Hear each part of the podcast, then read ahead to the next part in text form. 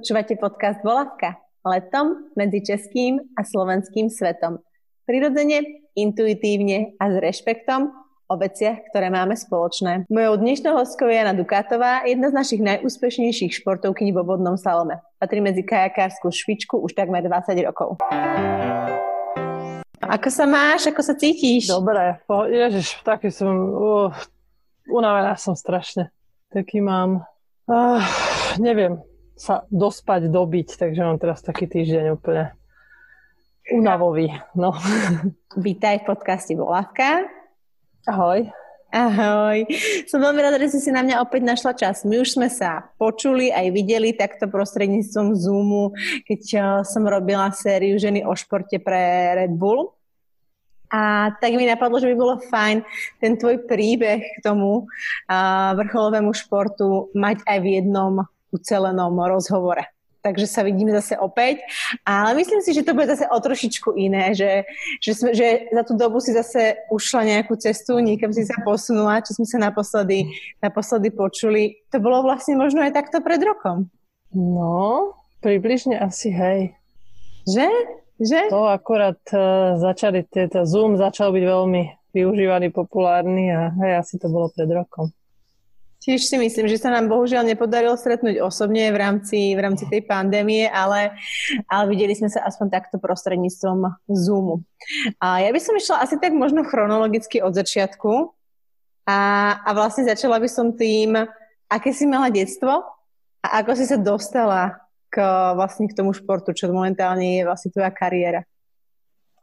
No ja, keď sa spätne na to pozerám, tak myslím, že som mala úžasné detstvo, že v podstate Mala som všetko, čo som, čo som si prijala. Nemyslím ani tak úplne, že materiálne, ale jednoducho mohla som robiť to, čo ma bavilo a v podstate bola som podporovaná k tomu uh, robiť šport, pretože šport bol od detstva pre mňa uh, veľmi, veľmi lákavý. Už keď som bola malička, tak som začala chodiť cvičiť do Sokola a tam vlastne som sa zaradila ešte skôr, ako som dovršila ten potrebný vek, zobrali ma e, výnimočne a mňa to strašne bavil pohyb a šport, e, odkedy si pamätám.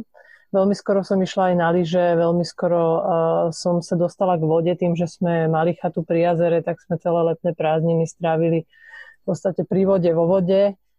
A potom som sa dostala aj určitým šťastím k športu, ktorý ma bavil, takže sa to nakoniec stalo až môjim povolaním, čo som si nikdy v živote neplánovala, ale je to krásne, keď človek môže robiť to, čo ho baví, takže sa mi vlastne takto krásne naplňal život doteraz. A ako si sa dostala, spomínala si lyže, viem, že si robila aj volejbal, ak si správne pamätám. A ako si nakoniec vlastne sa usídlila pri tom kánoji? Tak skúšala som všeličo, dokonca som robila aj ľudové tance, potom som robila chvíľu, som teda bola vo volejbalovom klube, ale reálne bola som tedy ešte malá a bola to skôr taká všeobecná príprava detí, takže až toľko sme neboli na siete s loptou, ale robili sme všetko možné, mali sme rôzne také športové víkendy a bolo to pre mňa úplne naplňajúce, bolo to krásne a potom som sa náhodou cez susedov dostala do Karlovej vsi, do klubu Tatran Karlova Ves, kde som začala padlovať na kajaku na tichej rovnej vode po Karloveskej zájtoke a to bolo pre mňa tak očarujúce, že pamätám si, že vtedy to bol piatok, bola som na tom prvom tréningu, hneď ma trénerka posadila aj do kajaku, takže ten, ten zážitok bol o to silnejší, že som to priamo aj zažila na vode a už som sa nevedela dočkať, že kedy bude pondelok a budem môcť ísť znovu na vodu. Ty si bola také akčné dieťa. Asi áno. Myslím, že čo sa športu týka, tak pamätám si proste hokejka so sestrou. Mali sme takú dlhú precieň, takže sme tam simulovali všetky možné športy. Či, či, či sme hrali hokej, futbal, alebo sme sa tam na, na lyžiach pre, presúvali, lebo sme sa nevedeli dočkať, kedy nasneží. Myslím, že to bolo jedno, aký šport, všetko som si chcela vyskúšať. A kedy prišla tá zmena, že je to hra, je to zábava, baví ma to ako dieťa, robím to vlastne vo svojom voľnom čase a zrazu switch a je to moje povolanie.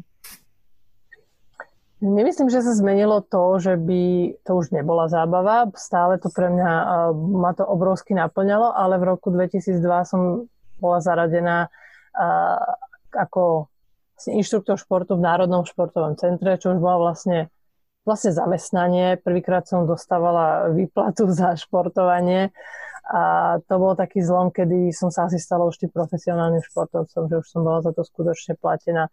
Ale e, stále to bolo o, hlavne o tom, že ma to úžasne bavilo, že som mala strašne, strašne veľké ciele a ambície a e, s pretekou na preteky som bola strašne motivovaná sa posunúť ďalej. Ty patríš medzi naše najúspešnejšie športovky vo vodnom salome a vlastne medzi tú kajakárskú špičku už takmer 20 rokov. Ako vnímaš nejaké zmeny v tomto športe alebo všeobecne eh, k tomu, ako pozeráme sa na šport, keď si ty bola mladá a začínala a teraz? Mm, tak čo sa týka nášho športu, tak ten prešiel myslím si, že dosť veľkou zmenou, odkedy ja som do ňoho vstúpila. Vlastne v 2002 som vstúpila aj do seniorskej reprezentácie a už som začala súťažiť v svetových pohároch na majstrovstvách sveta, čiže na tých najväčších súťažiach. A keď to porovnám s tým, čo je dnes, tak e, zmenilo, zmenilo sa to jednak materiálovo. Dneska jazdíme na výrazne kratších lodiach, ktoré sú také živšie, ľahšie sa točia. E, tomu sa prispôsobili aj trate. Trate sú veľakrát e, oveľa náročnejšie. Zmenil sa aj charakter vody divokej, na ktorej jazdíme, pretože mm, vyvíjajú sa aj technológie pre tie umelé trate, ktoré sa budujú. A vlastne práve teraz aj naša trať v Čuňové, areáli Divoká voda, prešla obrovskou modernizáciou, kde vlastne boli e, z nej vybrané všetky tie klasické prekážky, kamene, tie také prírodné materiály a boli nahradené plastovými posuvnými prekážky, ktoré mali taký systém lega, čiže môžete to modifikovať zo dňa na deň. A to zmenilo aj charakter vody. Jednoducho to, čo sme kedysi jazdili na takých akoby E, vode, ktorá bola rýchla, e, tiekla, veľmi plynulo, tak dneska sa jazdí na takej skôr pomalšej a nabublanej vode, ktorá je veľmi prevzdušňovaná a veľmi brzdená prekážkami, ktoré majú úplne iný tvar. Čiže to sú všetko také, uh, také veci, ktoré zasahujú do toho aj konečného uh, štýlu jazdy na vode, pretože skutočne sa musíme adaptovať dneska na trochu iný vodný terén, ako to bolo pred 20 rokmi. Tvoji rodičia a ani jeden z nich vlastne sa nevenuje vrcholového športu a ani sa vlastne nevenovali uh, kanoistike a vodnému slalomu. A ako ťa podporovali pri tých začiatkoch? Ako, ako vnímali, že naše malé dievčatko ide na tú divokú vodu? Myslím si, že bolo úplne pre nich jedno, že aký šport robím. Jediné, čo si pamätám, že nechceli, aby som robila šport taký mm, možno agresívnejší, kolektívny, v ktorom bolo veľa zranení alebo takých kolízií.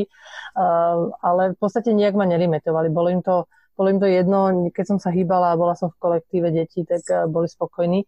A um, veľmi ma, myslím si, že podporovali aj v tom, čo som si vybrala. A čo bolo pre teba na tom, na tom začiatku možno najťažšie, alebo možno aj pre, pre, pre tvojich rodičov?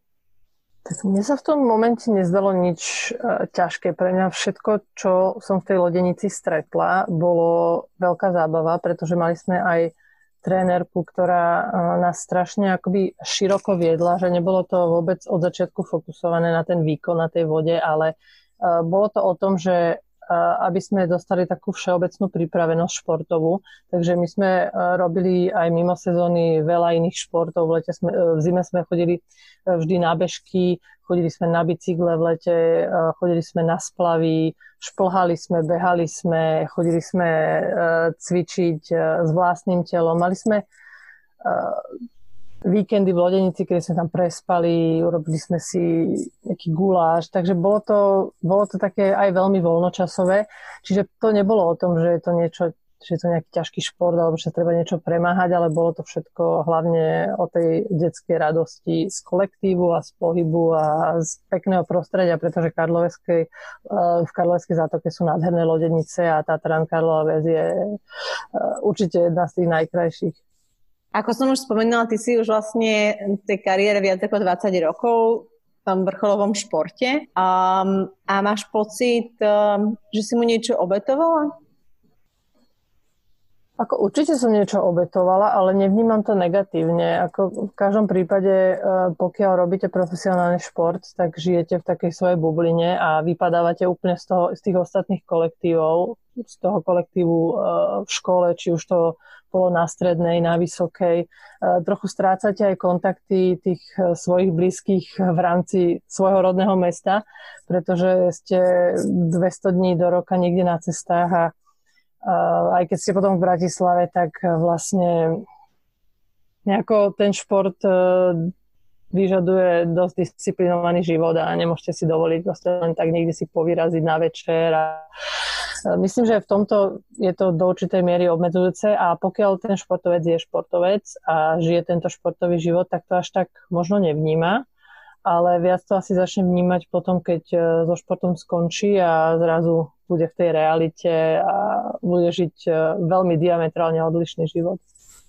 Keď sme sa naposledy videli, tak sme sa vlastne rozprávali, že je pred tebou Olympiáda v Tokiu, čož e, sa nepodarilo, ty si skončila ako náhradníčka.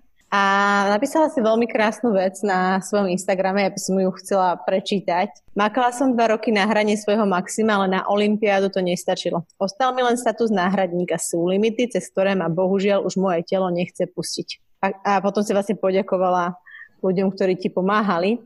Ako to, ako to vnímaš? To, ja, si, ja, ja si to úplne pamätám, ten náš rozhovor, ty si bola úplne plná síl a to bola tvoja nejaká proste, nejaké svetlo na konci tunela a vlastne, a vlastne si povedal, že to je tvoja posledná olimpiáda v rámci tej kariéry, ktorej sa chceš zúčastniť.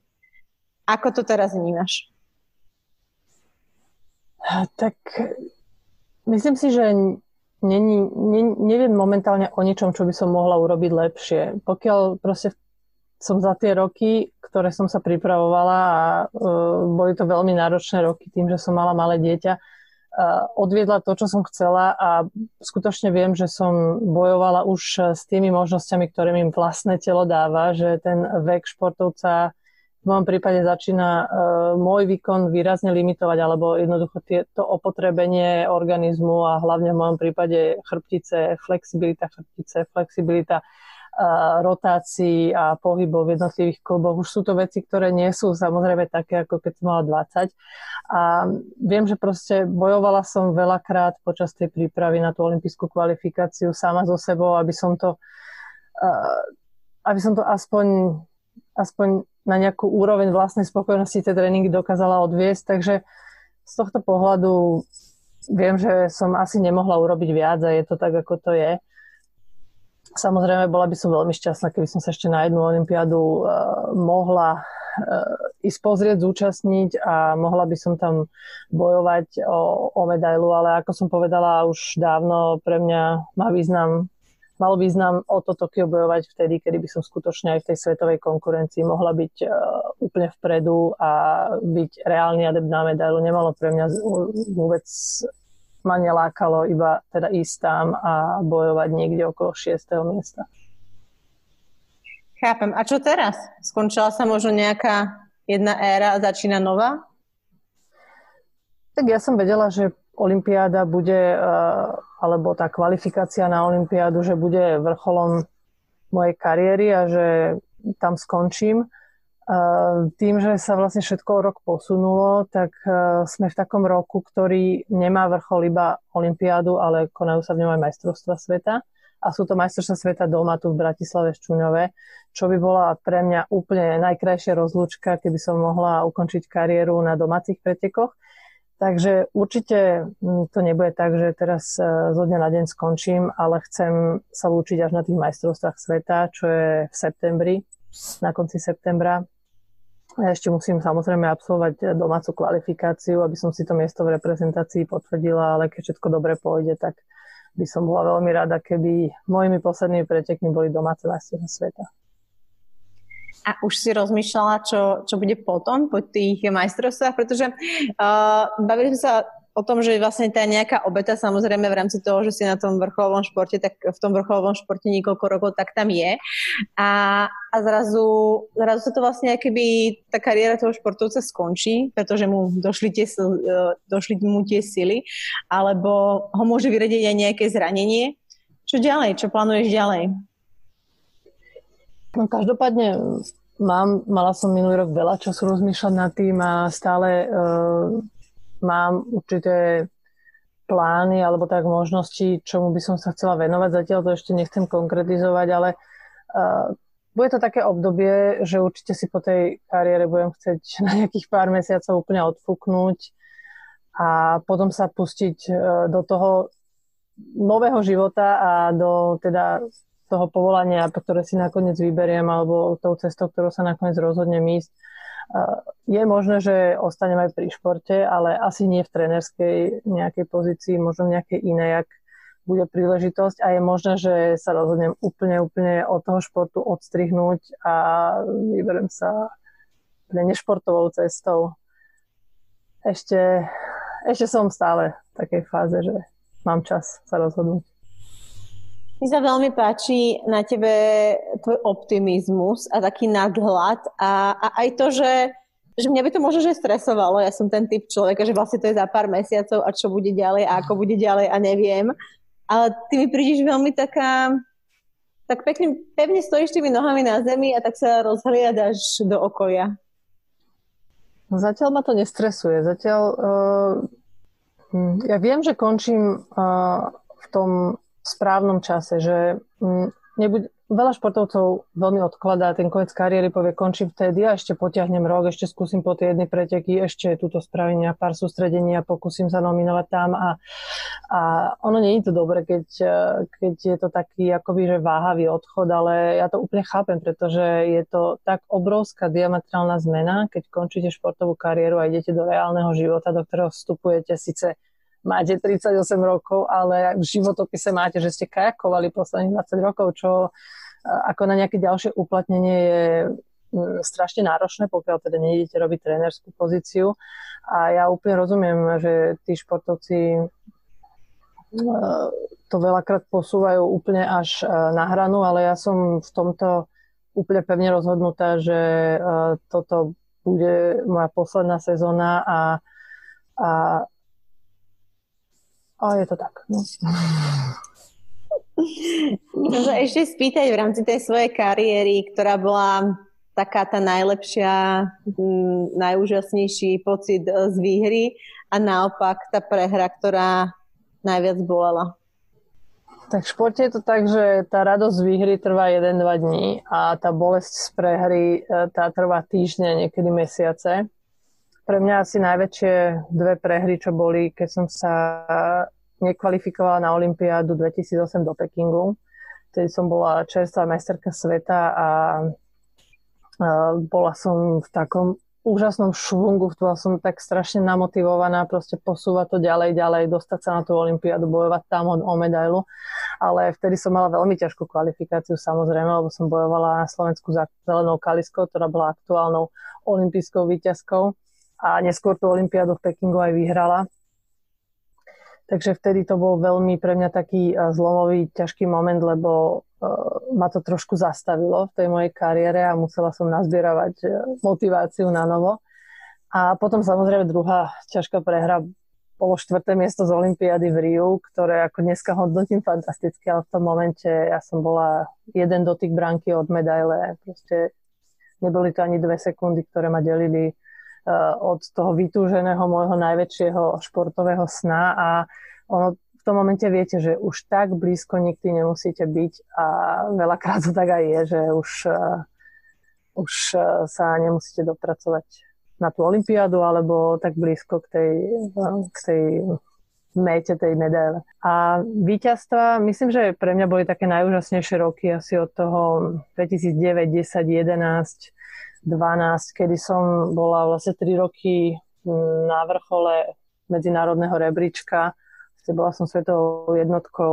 Takmer z každých pretekov som doniesla medailu. Dokázala som vyštartovať aj v novej kategórii kanoe ženy, vtedy novootvorené a e, rovno zvíťaziť na majstrovstvách sveta. Takže to, keď to teraz spätne pozerám, tak ja som bola v úžasnom e, švungu na tej víťaznej vlne, ale na druhú stranu asi som si to až tak vtedy neuvedomovala, že skutočne som bola veľmi prísna na seba a keď som bola druhá, tak som bola taká trochu akože nespokojná, alebo keď mi niečo nevyšlo ideálne, tiež som bola nespokojná. A teraz viem, že som si to mala viacej užívať, lebo to bola v podstate tá moja naj, najlepšia éra.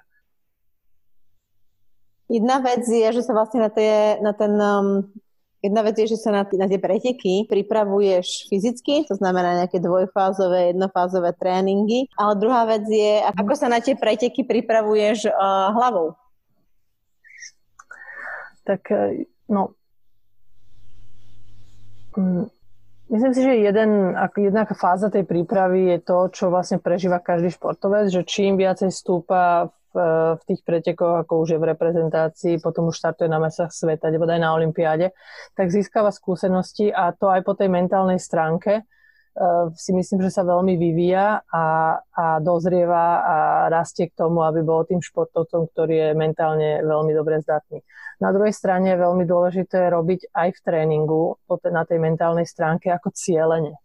A to je to, čo som uh, absolvovala aj ja s jednou rakúskou uh, mentálnou koučkou. My sme v podstate uh, veľkú časť tej mentálnej prípravy robili cez Skype, alebo boli sme teda v kontakte takto elektronicky, ale strávila som nejakú čas aj ja osobne s ňou a naučila ma určité cvičenia, hlavne na tie moje slabé stránky, ktoré, ktoré mi vyšli z testov. A mm, robila som teda jednak aj s určitými technológiami, napríklad e, mala som aplikáciu a zariadenie, ktoré mi dokázalo monitorovať e, mieru relaxácie, uvoľnenia a to som sa snažila dosahovať určitú tú mieru relaxácie najprv v kľudných podmienkach, čiže niekde doma, potom niekde už v ruchu, ulice, električky a tak a neskôr potom v pretekových podmienkach, kedy vlastne hučí komentátor, už e, preteky sú rozbehnuté, ale ja som potrebovala udržať si určitú formu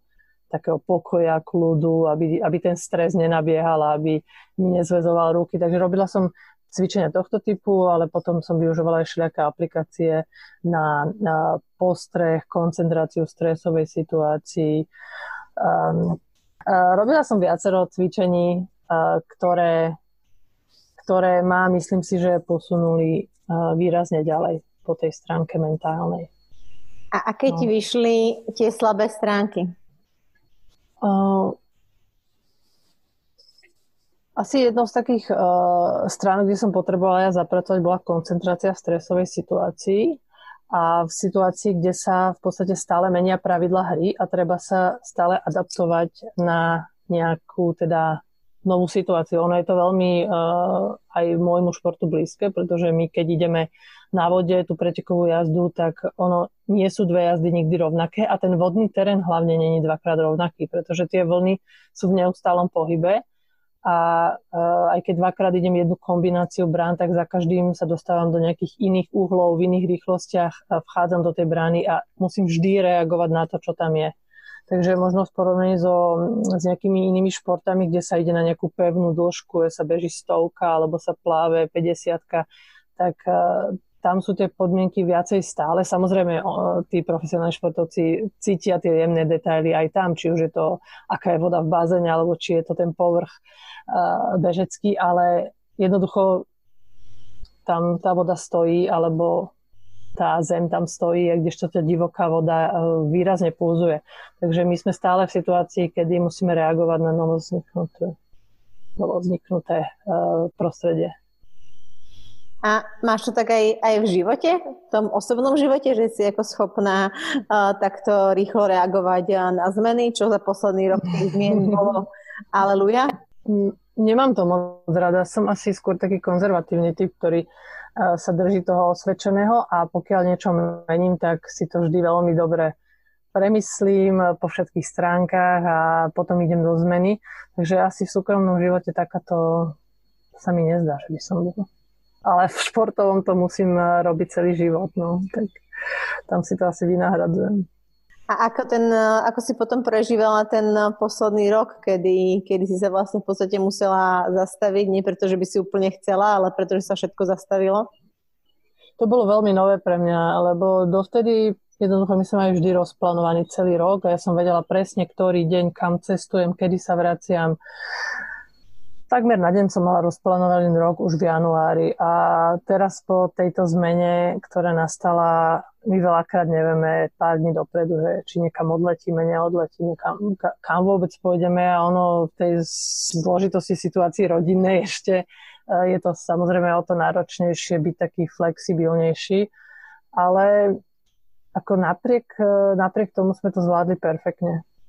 Myslím, že mm, vlastne za posledný rok celá príprava bola do veľkej miery improvizáciou a bola taká, že sa na poslednú chvíľu rozhodovalo, či sa proste bude dať vycestovať do zahraničia, nebude dať, kam sa bude dať. A vždy sme museli mať viacero alternatív pripravených a vždy sme to perfektne uhrali, takže sme, myslím, že s touto, s touto novou situáciou sme to zvládli. Super. Ty si sa v roku 2018 stala mamou. Máš uh, úžasnú dcerku Líviu, Aká to bola zmena v rámci, v rámci tvojho... Pretože pre mamu všeobecne je to obrovská zmena, keď jej príde tento malý človečík uh, vlastne do jej života už nejakým spôsobom zabehnutého. A pre vrcholovú športovkyňu si myslím, že to je ešte o to väčšia zmena, keď sa rozhodne v tej kariére nadalej pokračovať.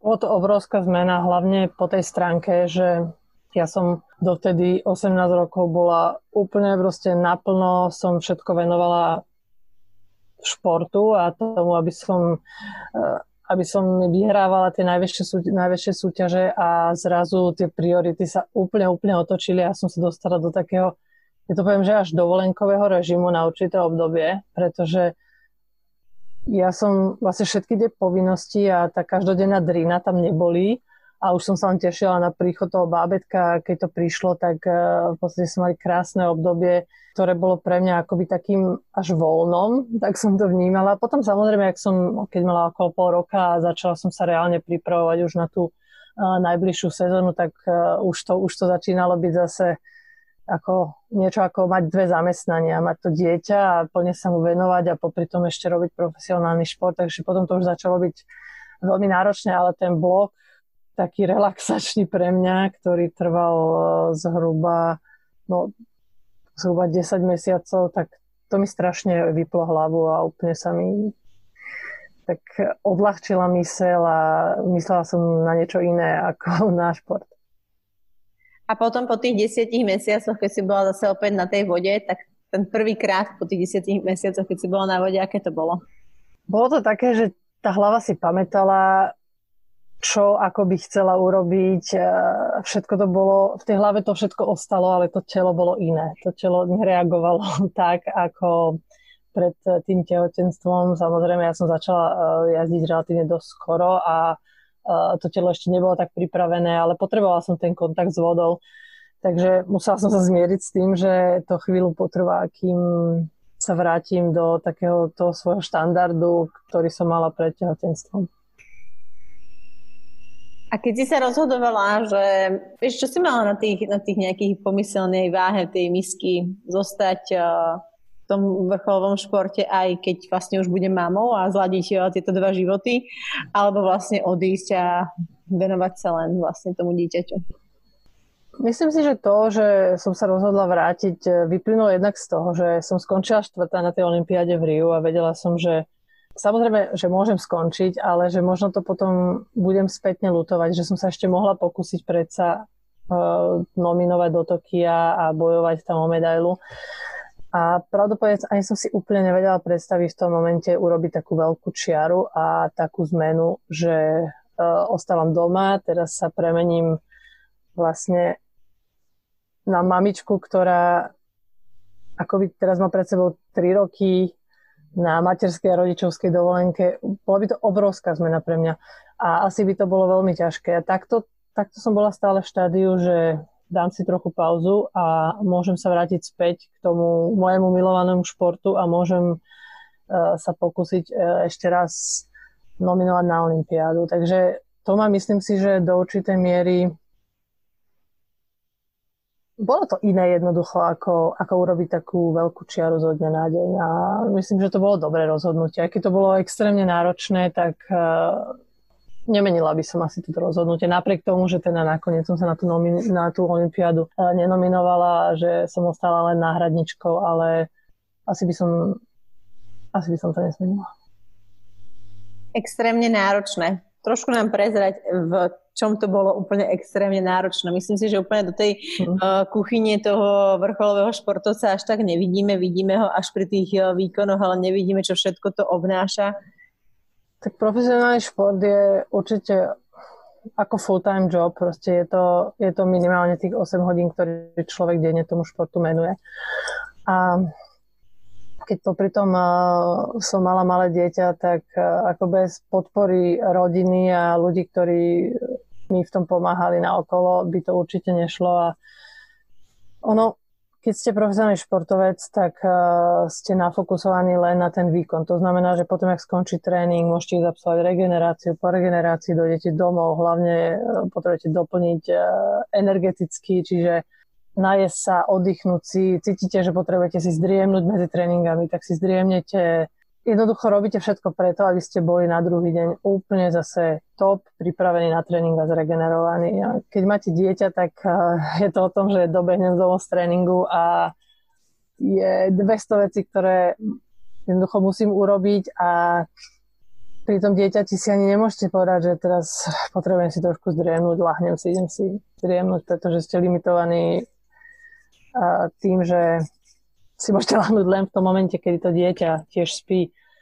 Takže mm, myslím si, že mamičky, ktoré e, majú za sebou materstvo, tak vedia, že to není materská dovolenka a mnohé to tak e, aj povedia nahlas. A pre mňa tým, že som to kombinovala so športom, ktorý je vlastne fyzicky, fyzicky náročný a tá fyzická únava po tom výkone tam je a tá regenerácia je potrebná, tak veľakrát tá regenerácia nebola už dokonalá. Povedz mi ale teda, kedy ty stíhaš vyrábať dekorácie do bytu, sedadlo na bicykel, šiť rúšky, rúška a ešte piec koláče. No jednoducho, podľa, akože, počas pandémie. Sa, cítim sa počas zle. Pandémie.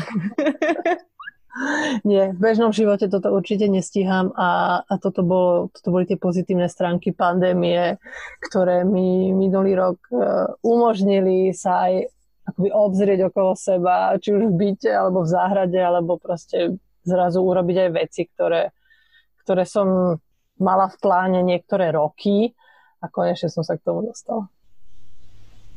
Tak a najobľúbenejší koláč?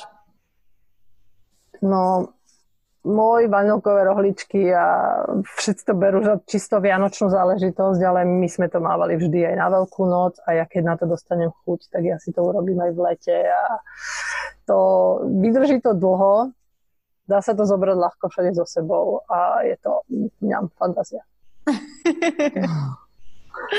A ako to cerka vnímala vaše cestovanie a vlastne potom to zastavenie v rámci toho pandemického roku? Myslím si, že vtedy ešte to tak až nevnímala, že sme sa zastavili niekde. E, tým, že cestovala od detstva úplne od 5 mesiacov, tak e, pre ňu je to, ja to vidím, že pre ňu je to dosť taká úplne e, samozrejmá záležitosť. Až, až sa bojím, že keď my sa zastavíme a ostaneme na jednom mieste, že bude to vnímať ako, že čo sa deje. A najlepšie to vníma asi teraz ten, ten posledný, posledný rok, alebo teraz 2021, to vyslovene vidím, že už vníma, kam ideme, ako tam ideme, do ktorej krajiny, že sa tam inak rozpráva a už, už je to pre ňu o to väčší zážitok, že je tam iné jedlo a mm, myslím, že je to veľa dá. Na druhú stranu uh, je aj veľa uberáme tým, že není v nejakom sociálnom kontakte, že není s nejakými deťmi na ihrisku tu doma, že nemá akoby nejakú stálych kamarátov, že sa stále presúvame a ona má skôr kamarátov medzi tými pretekármi. Tak e, toto je vec, ktorú jej chceme začať veľmi už nahradzovať a myslím, že keď sa konečne zastaví tento náš športový kolotoč tento rok, tak e, ona sa bude veľmi, veľmi tešiť do škôlky. Už teraz sa nevie dočkať deti. Ty si veľmi chrániš to svoje súkromie, ani na svoje sociálne siete veľmi nedávaš eh, či už svoje súkromie, či svojho muža, či svoju cerku a dávaš tam to, to, ten tvoj šport. Um, to tvoje rozhodnutie by ma zaujímalo, pretože je bežné, že niektoré športovky nejako tam majú tie svoje deti a všeobecne je bežné, že tí ľudia, tie mami tam zdieľajú tie svoje deti, zarábajú na tých svojich deťoch, keď majú veľa followerov. Ako to ty vnímaš? Tak ja to vnímam tak, že určite nechcem verejnosť zaťažovať um proste nekonečnými fotkami s deťmi, lebo to je tak, že proste každý rodič je nadšený zo svojho dieťaťa a strašne rád si ho fotí a potom si to pozrie, ale nemám úplne pocit, že by to um, chceli vidieť aj u mňa každý jeden príspevok tohto typu, takže áno, zatiaľ ten, ten, tie moje sociálne siete sú viacej športové, a, ale nie je to úplne, že by som nepúšťala do súkromia. Myslím, že aj čo som mala nejaké hm, články, reportáže a tak e, sme kľudne zverejnili e, či fotky, alebo aj veci zo súkromia. Neberiem to tak, ja som si to nikdy tak nejako, že vycielenie, ako málu sme samozrejme proste to z určitých bez, nie že bezpečnosti dôvodov, z určitých dôvodov proste to dieťa nechcem, nechcem vystavovať na sociálne sieti, e, sieti často a veľa, ale ja to skoro vnímam tak, že proste zaťažujúce, nie je to niekto furt tam je nejaké dieťa, keď niekto sa či dá na sociálnu sieť pod nejaké furt svoje deti a ráno, večer na, na obed, tak... Hm. Mne to práve, že Takže veľmi... tebe by to nevadilo, hej?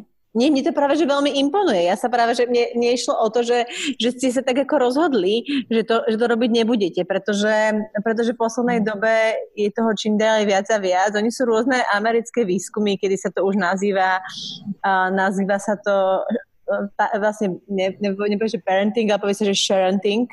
A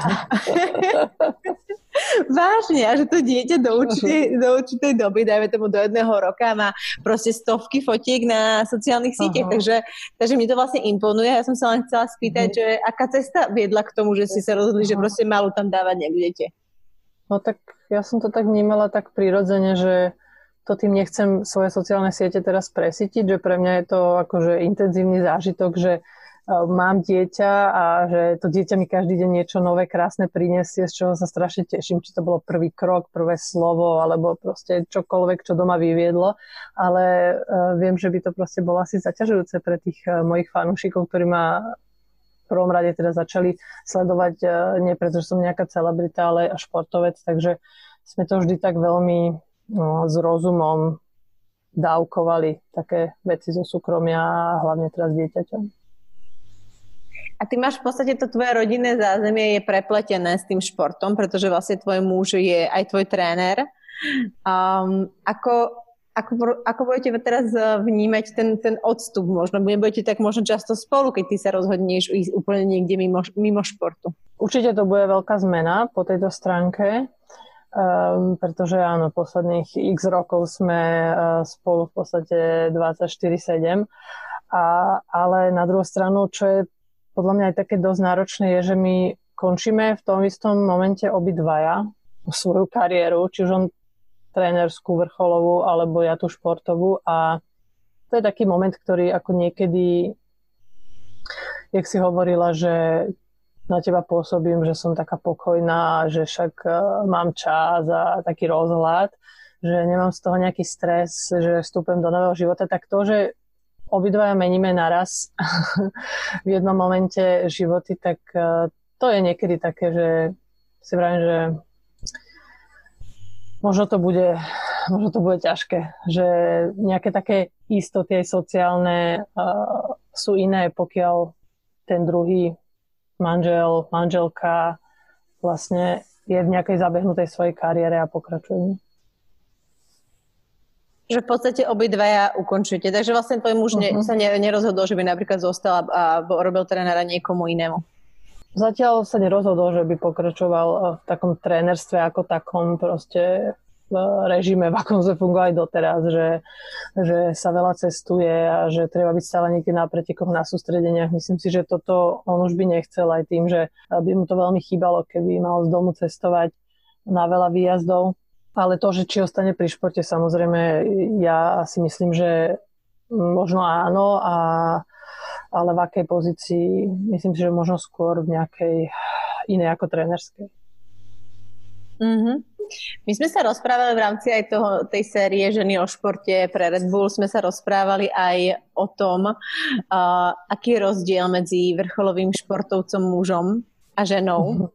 A ty mm. si veľmi pekne zhrnula, tak skús zase možno povieš asi niečo iné, možno to vnímaš, vnímaš nejak inak, alebo to, tomu niečo doplniť. Ako to vnímaš ty, aký je rozdiel medzi tým, že je vrcholovou športovkňou a vrcholovým športovcom? No, myslím si, že hlavný rozdiel je v tom momente, kedy ten športovec alebo športovkyňa sa rozhodne e, pre rodinu, proste mať dieťa. V tom momente pre tú ženu to skutočne znamená, že e, musí tú kariéru buď e, prerušiť alebo ukončiť. Veľakrát to tie ženy plánujú po skončení olympijského cyklu alebo po nejakej veľkej súťaži. Veľakrát to majú 4 roky naplánované, že dobre, tak potiahnem po tú olympiádu a potom konečne budem môcť mať rodinu. Pri tých mužoch je to oveľa, oveľa jednoduchšie. Oni v podstate majú určite má záväzok, keď majú dieťa a možno ťažšie sa im absolvujú také dlhšie pobyty a sústredenia v zahraničí, ale predsa len oni môžu plynule pokračovať v tej kariére, ktorú majú našlapnutú a tá žena musí akoby vyskočiť z toho vlaku a už nikdy nemusí byť schopná e, ten vlak dobehnúť. Tá, potom určite to bude rozdiel aj po stránke e, starostlivosti o to dieťa, pretože mama je vždy len jedna a mama je mama. Takže čo sa týka starostlivosti o to dieťa, toho času, ktorému musí venovať, tak e, po tejto stránke to je tiež pre určite náročnejšie. A ty si mala nejakú inšpiráciu či už doma alebo v zahraničí nejakej športovky, ktoré si videla, že je schopná zvládať ten rodinný život s tým dieťaťom a jazdiť eh, na tie preteky alebo zápasy. Hm, áno, tak hm, myslím si, že či už tu doma Nastia Kuzminová dokázala proste, že je to reálne, že sa to dá a aj v našom športe Španielka Maja Len Šuro mala dieťa po olympiáde v Londýne v 2013 a dokázala sa do toho 2016 vrátiť a dokonca tú olympiádu vyhrať. Takže sú to mm, príklady vzory, že tá cesta tam aj pre tú ženu je, ale je extrémne náročná. Ja som veľmi zvedavá, na akú cestu sa vyberieš ty. Myslím si, že tvoj príbeh je veľmi inšpirujúci a bude posúvať ďalej či už ženy športovky alebo mužov športovcov, aby, aby napredovali, aby sa nevzdali, pretože ty máš v sebe neskutočný drive a ako si hovorila, druhé miesto mi nestačilo a bola som z neho smutná a išla si, išla si ďalej, tak ja sa veľmi teším na to, čo, čo ťa ďalej čaká a čím nás prekvapíš a, a držím ti palce. Ďakujem. Ďakujem veľmi pekne. Díky moc. Myslím si, že ten ďalší život uh, už nebude tak stresujúci, alebo proste mm, ten profesionálny šport je do veľkej miery aj veľký stres a ja si tak myslím, že v tom bežnom, normálnom, obyčajnom živote, v tom mojom druhom živote, že to bude také voľnejšie, pohodovejšie. Bude to nový život? Obmedzujúce. No, asi to bude nový život, určite. To bude niečo úplne iné, lebo ako viem, že sú povolania, ktoré vyžadujú, že ten človek príde domov z práce a akože neskončil ešte a, a, a musí, um, jednoducho žije, žije tou svojou prácou aj doma v súkromí, ale sú určite povolania, kedy proste, keď odjdete z práce, tak ste dorobili a v profesionálnom športe ste myslou v tom športe, myslím si, že skoro stále je to ako taký vlastný biznis, kde stále rozmýšľate, čo urobíte inak, aj keď večer ležíte v posteli, môžete nad tým rozmýšľať, čo bolo dobre na tomto tréningu, čo bolo zlé, čo urobím inak, na čom popracujem. Je to... Mm, to ste stále akoby žijete v tom veľmi intenzívne. Jedna vec je hlavo a druhá vec je i, i to telo, e, ktoré vlastne zaťažuješ non-stop. Tak, je to, je to o jedno druhé, no aj mentálna, aj tá fyzická stránka. Uvidíme. Možno ti, možno ti o rok by som ti povedal niečo iné, ale keď to zažijem a vyskúšam, ale teraz to tak vidíme, že to bude paráda. Easy life. Uvidíme. Keď budem, keď budem robiť niečo, čo bude baviť, tak to bude dobre. A hlavne chcem, aby som mala čas na svoje dieťa v tom ďalšom živote. Aby, aby to, čo teraz e, som úplne možno aj nedala dokonale tak, jak som chcela, z časových dôvodov, aby som to mohla v tých najbližších rokoch postupne dobiehať tom ďalšom živote to ma vždy úplne fascinuje, mm-hmm. že, že to tak vlastne tí športovci majú, že je to vlastne nejaký úplne nový, diametrálne odlišný život, ktorý sa začína po, vlastne, po tom, čo sa niečo skončí. Je to tak. Uh, akože určite si myslím, že je to tak a mnohí športovci, ktorí nejak tento prechod nezvládnu, tak potom um, aj mnohí skončia na liekoch, niektorí aj horšie. Akože sú prípady, kedy skutočne to po tej psychickej stránke ten, ten športovec, e, to, že prechádza vlastne z tej maximálnej slávy a z toho, že niekam sa roky prepracoval, bojoval, budoval to a teraz vlastne začína úplne niekde z nuly. No. Tak ja budem veľmi, veľmi ti držať palce a môžeme si dať takú, Ďakujem. tak každý rok si dáme rozhovor a uvidíme. No. Hej, budúci rok bude mať podľa mňa možno ešte na to všetko s odstupom času a hlavne keď už zažijem život e, normálneho človeka, budem mať nejaký iný názor na šport a na všetko okolo toho. Vieš? Tak ja sa ozvem ja teraz, Dobre, ja už teraz vidím, že mám iný názor na, na šport, alebo že to tak celé vnímam inak, ako keď som, ja neviem, 10 rokov dozadu. Takže asi to bude inak zase aj potom v tej ďalšej etape. Teším sa na to a držím ti palce. Ďakujem, že si si na mňa našla čas. A ja ti držím palce. Nech sa ti darí. Ďakujem veľmi pekne. Počúvali ste podcast Volavka? Budem veľmi rada za vaše odporúčanie, šírenie a zdieľanie Volavky ďalej. Veľmi mi to pomáha a posúva Volavku, ako aj mňa v mojej práci. Ďakujem veľmi pekne a do počutia.